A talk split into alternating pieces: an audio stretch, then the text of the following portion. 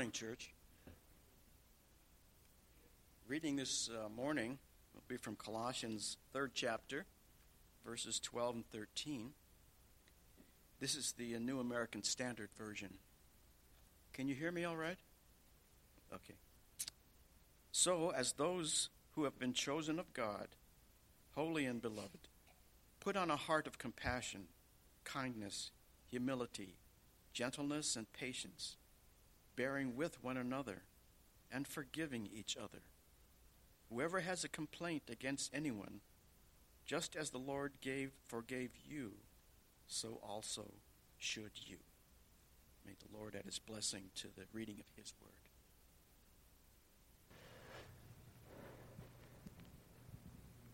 Lord, thanks for doing our reading. Pastor Josh, Hannah, Brandon, man, so good. Thank you. That song. Will you join me in prayer as we ask the Lord to, to speak to us through His Word?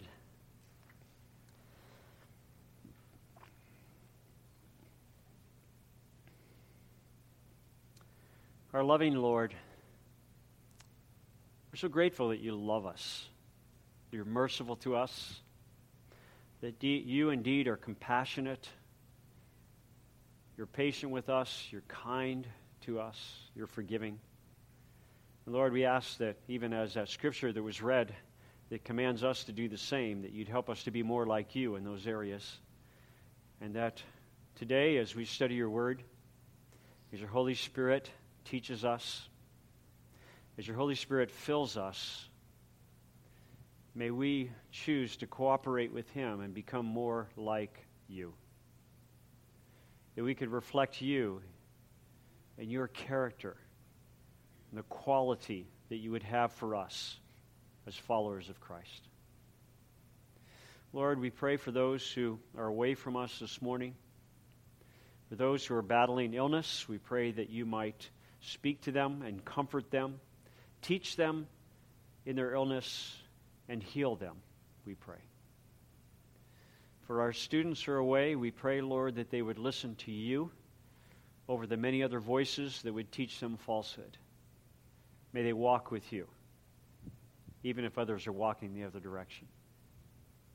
Lord, for our deployed personnel, we pray for them and for those who have families, that they'd find strength in their walk with you, be filled with the Spirit, represent you well during these times of separation, and bring family members and those we love home safely, we ask.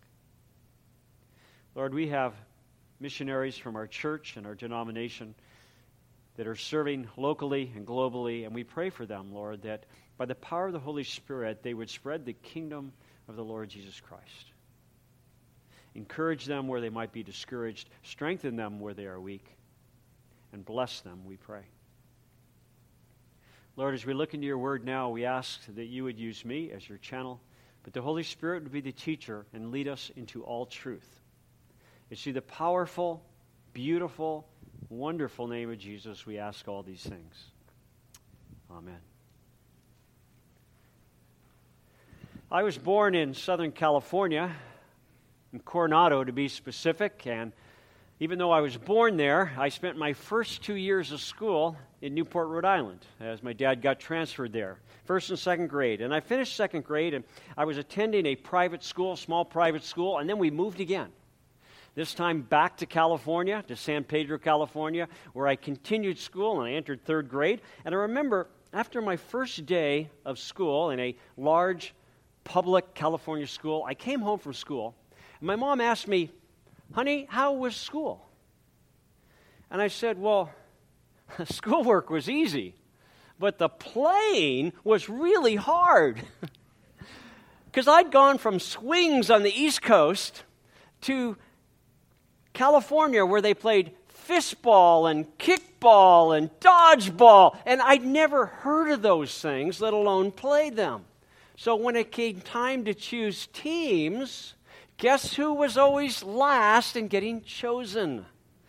My fellow team members or, or class members looked at me kind of with contempt, looking down on me, and nobody wanted to choose the new kid.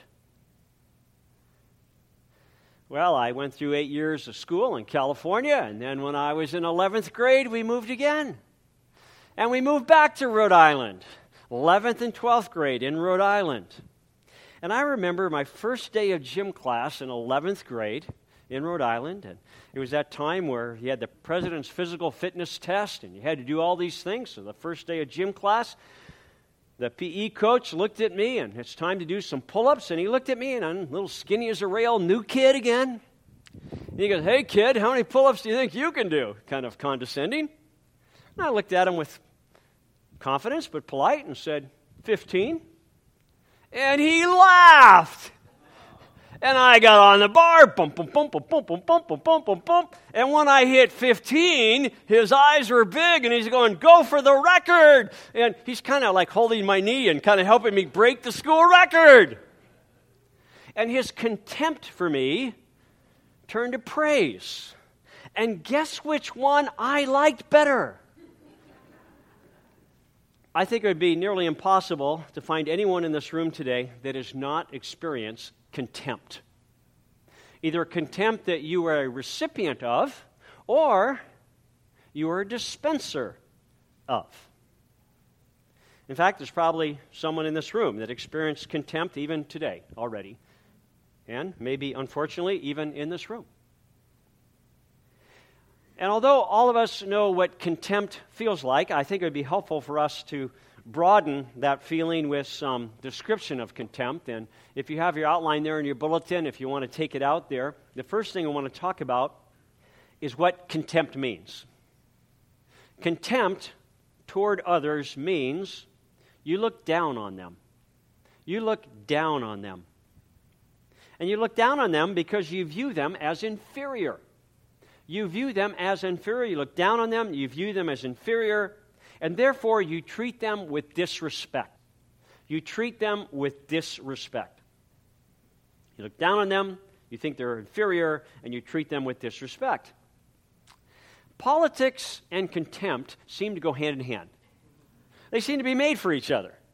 Whether it's a presidential tweet or a commentator on CNN or Fox News, whichever you prefer or don't prefer, whether it's the Speaker of the House or the Senate Majority Leader, or two coworkers that on opposite sides of the fence politically, or two church members that belong to different political parties. Contempt seems to flow through the dialogue like poison flowing through our veins. It would seem that none of us can escape contempt. And that is because contempt is the expression of our greatest and most fundamental human flaw. Let me say that again. The reason we can't escape contempt is because contempt is an expression of our greatest and most fundamental human flaw. And that flaw is pride. And pride is the cause of every single sin. Pride making ourselves better than someone else, looking down on other people. The first sin to enter the universe was pride. And it was the pride of a created creature who was created powerful and beautiful more than any other creature, but that creature was proudful and wanted to be like the Most High God. And in the process, he fell, and that is Satan. And then we have our first parents, Adam and Eve. And out of pride, they wanted to be like the Most High God. And yet, ironically, although we, trying to play God, trying to be better than other people, have hearts filled with contempt, ironically, God, who is God, never has contempt for anyone. He never looks down on other people, even though they truly are inferior. God Himself never shows contempt. Today, as we continue our series on encountering Jesus, we come to an encounter that Jesus has with contempt. Not his own contempt, but the contempt of other people in his midst. We're going to jump right into the middle of the story because, well, we're always jumping into the middle of the story. We never really know where people are coming from or what they've just experienced or how they have just struggled with a great hardship. And we just jump into the middle of their story and we come up with conclusions, and often we have contempt for them because we've drawn the wrong conclusions. Just like my PE teacher who jumped into the middle of my story and at first had contempt for me until he knew more of the story. Look with me at verse 27 of John chapter 4. John chapter 4, the middle of the story, verse 27.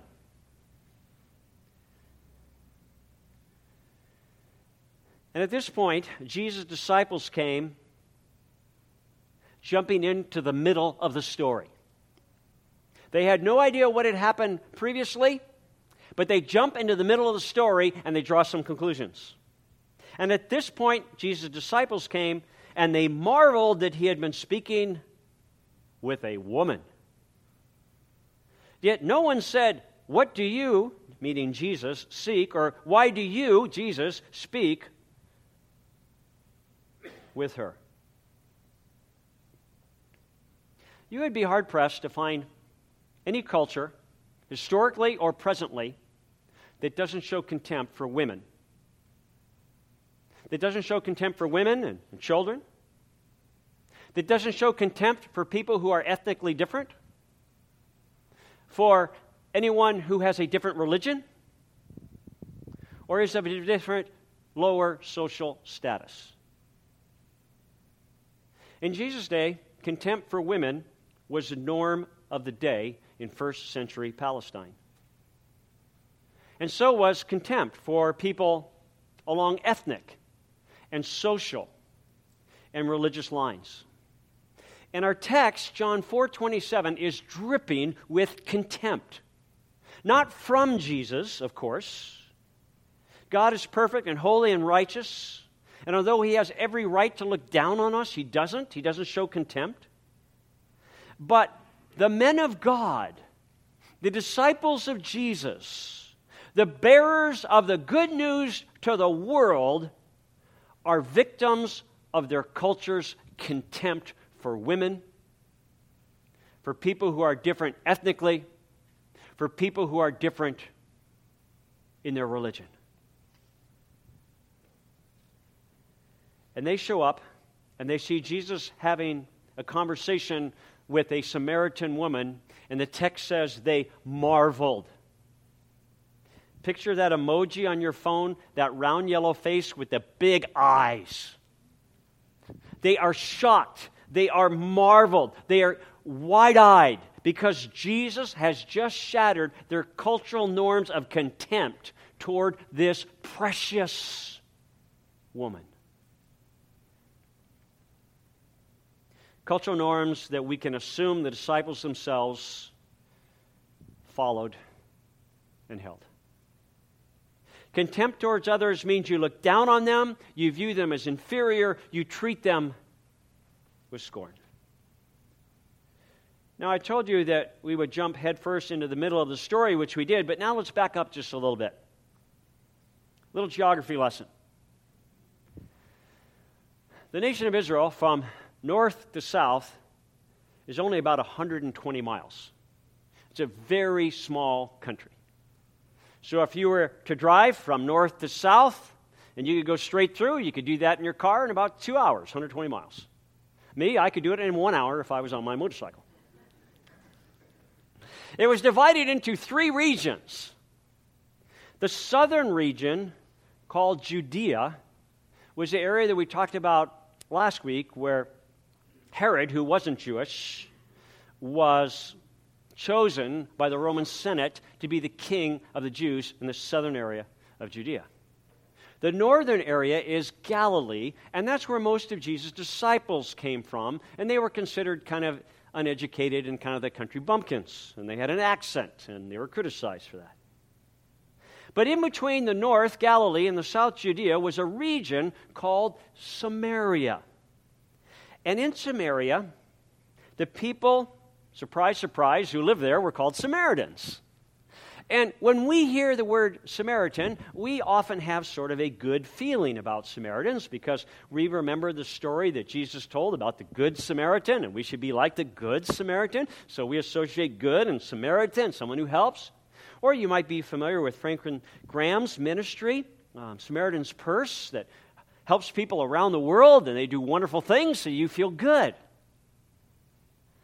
But in Jesus' day, the Jews didn't feel good about the Samaritans. The Samaritans were despised half breeds.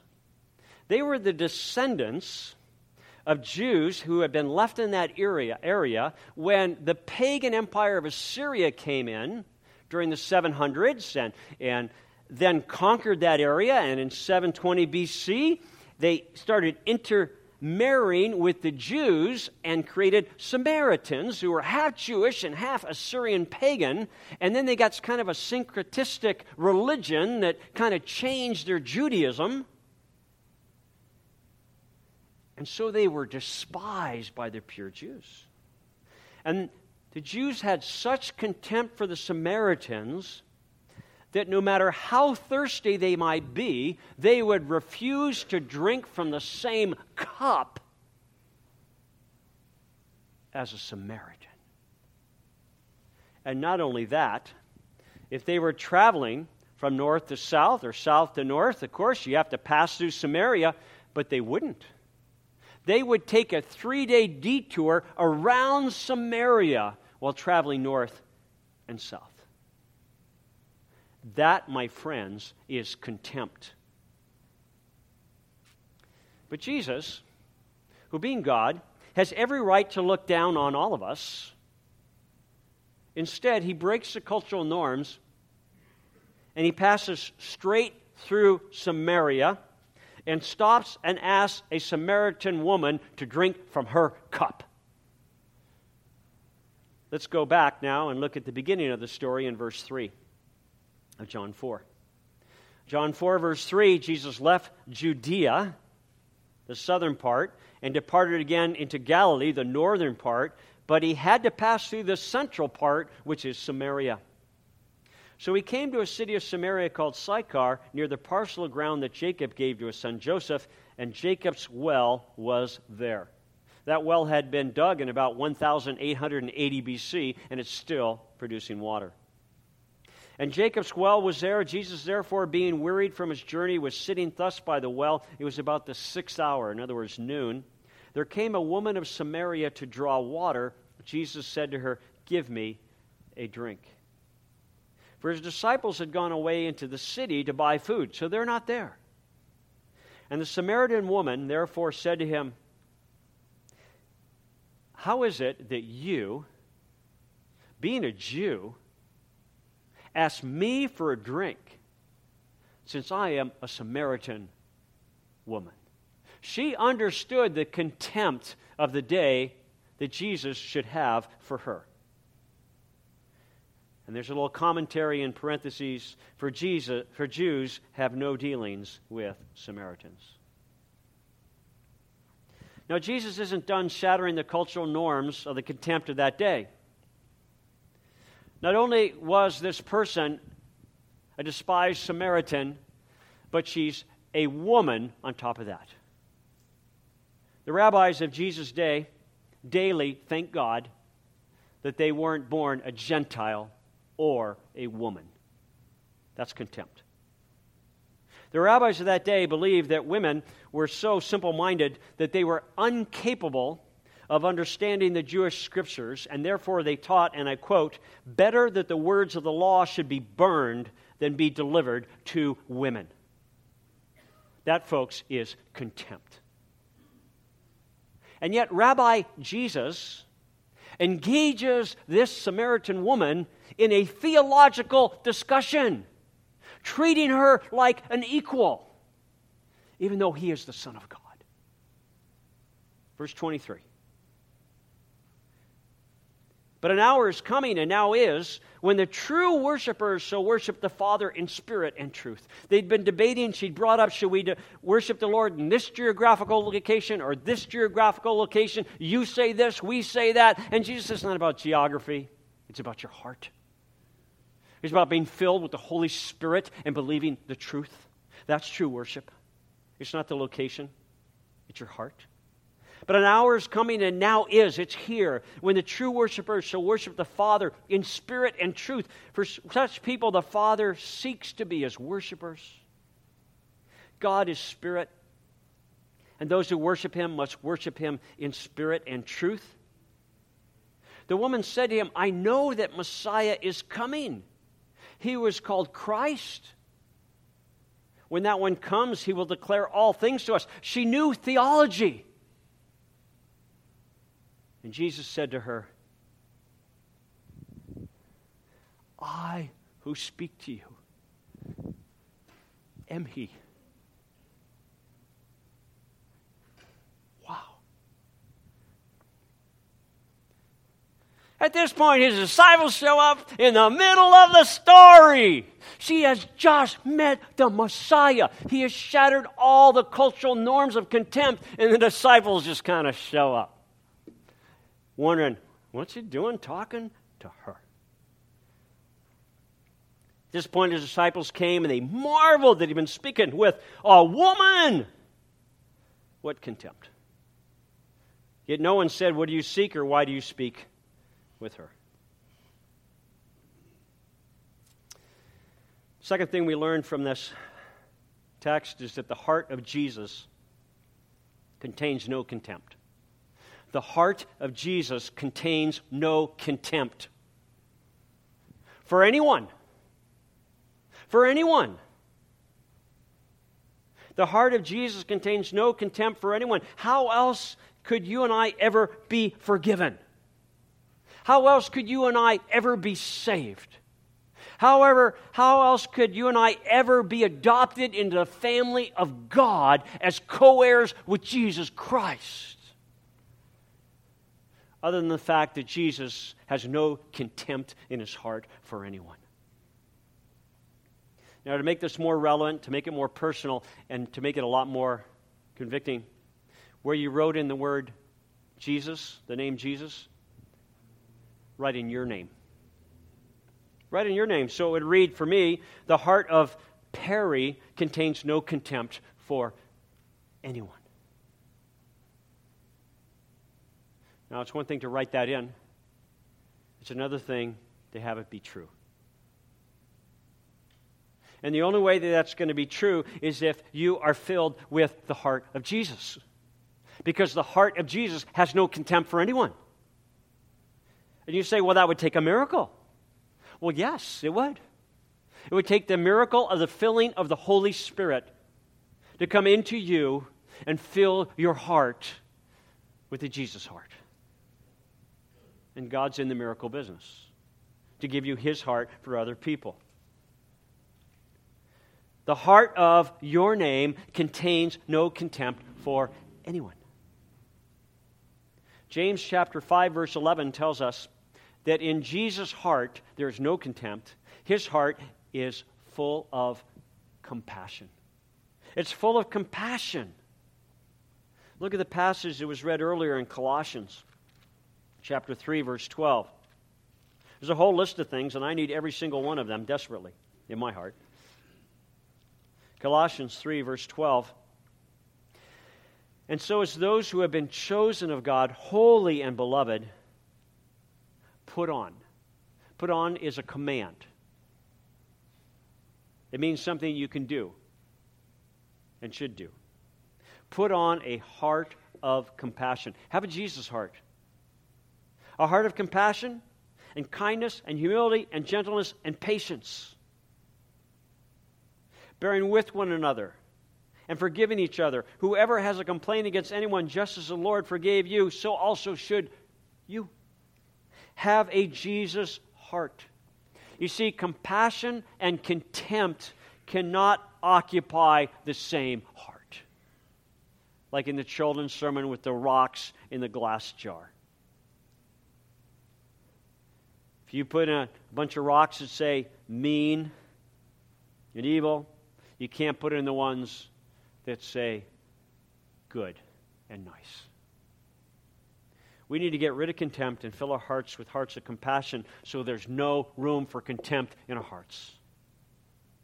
Number three, third thing we learn here is a remedy for a heart of contempt is to choose to fill your heart with compassion.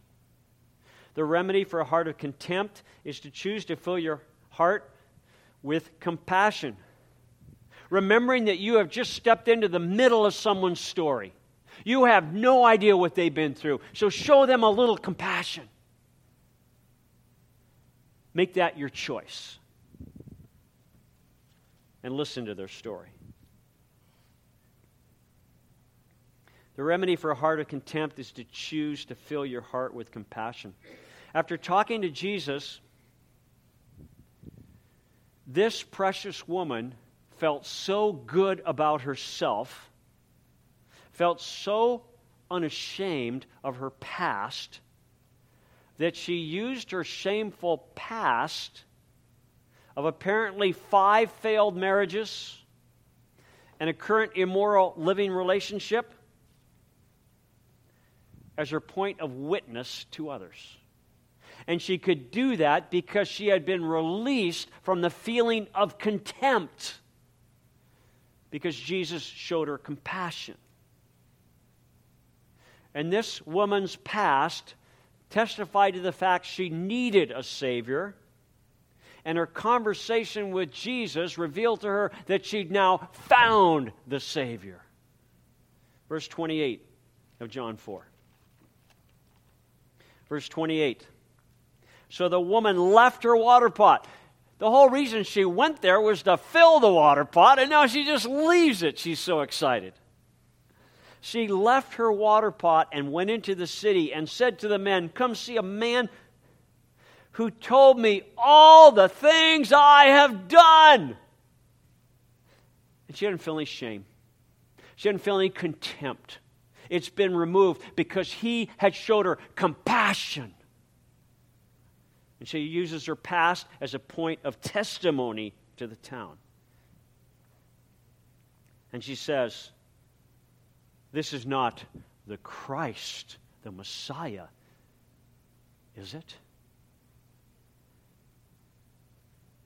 Her past led her to the present, to the Messiah, so she could have a beautiful future. Verse 29 Come see a man who told me all the things I have done. This is not the Christ, is it?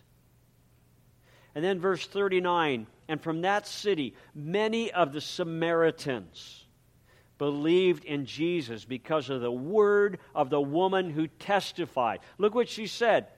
He told me all the things I've done. She has been released from contempt. Number four, Fourth thing we learn here is this your compassion for others.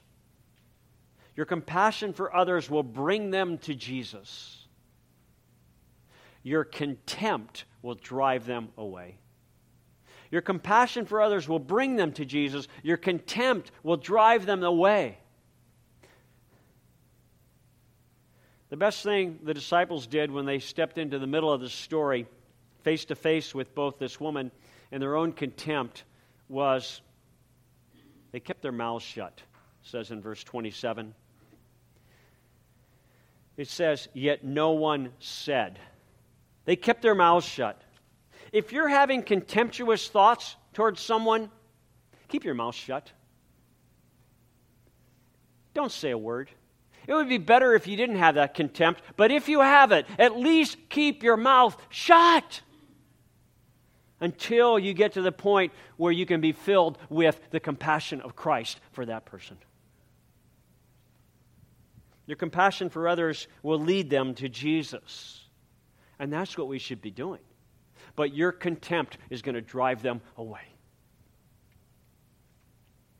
It's part of a class project when I was a student at Dallas Theological Seminary. We had things we could choose from. And my cousin Chip was at the seminary too, and we decided to choose the one that said, experience being homeless for 24 hours. And so we decided we would try that, and we didn't shave for about a week, didn't wash our hair for a while, and got our raggedy jeans and got some old army coats. And we went to downtown Dallas to the seediest part. And we were told we had to spend exactly 24 hours there. And we could only take $2 each with us. I had to live on $2. And of course, there were no cell phones back then. And there were cars, but no cell phones. and we we're downtown Dallas. And as soon as we get there, a real homeless guy comes up to us and says, Hey, you got any money? And I'm thinking, Really? Come on. And I'm thinking, how'd you know we weren't real homeless, for one thing? And no, I'm not going to, I only got two bucks. So I'm just thinking, what is this? Who is this guy? And while I'm thinking all these contemptuous thoughts, my cousin Chip is going, I got two bucks. Boom. And hands the guy his two bucks. All of it. I mean, he could have kept one dollar for himself, but he gave it all. And I was a little ticked at my cousin Chip because I know now I'm going to to share my two bucks with my cousin Chip. I go, what was he thinking as he handled, handed this homeless man two bucks and said, God bless you? He was being compassionate. And I was being filled with contempt. Compassion isn't necessarily easy, but compassion is right. Contempt is really easy. But contempt is always wrong. Compassion leads people to Jesus. Contempt drives them. Let's ask for the heart of Jesus. Because we all struggle with contempt. Will you pray with me? I'd like to ask you to bow your head so you can have a private moment. Lord Jesus, we're all guilty. I'm guilty. We're all guilty of contempt. We admit it. Thank you that you died to take away that sin, to forgive us. Thank you that you sent the Holy Spirit to live in us so we can worship you in spirit and truth and we can be filled with compassion. Lord, fill us with the heart of Jesus so we can be filled with compassion. As we pray, perhaps you're here today and you haven't yet invited Jesus into your heart. You need to do that first. You need to recognize that Jesus died for your sins, that he rose from the grave, he conquered death. You need to recognize your need to be forgiven. You need to recognize that you can't save yourself. If you recognize those things and want Jesus to be your Savior, ask Him to come in and save you and just say, Lord Jesus, save me. And He will. Lord, fill us with your Spirit, we pray. Help us to be more like you. In your powerful, wonderful, beautiful name, we pray.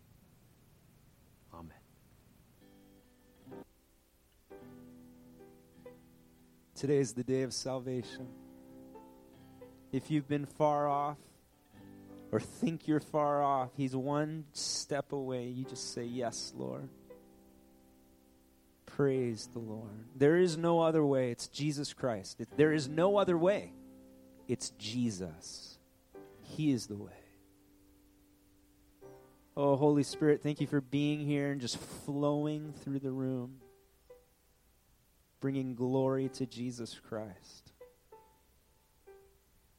My brothers and sisters, be encouraged today. He loves you so much.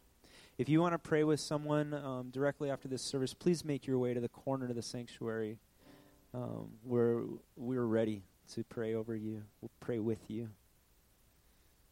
Three things as we close a benediction. Number one, may you set your mind on things above, heavenly things. Secondly, may your speech be seasoned with grace to others. And the last thing, number three, may your heart be surrendered to Jesus and filled with the compassion of Christ for the glory of our Lord Jesus. Amen.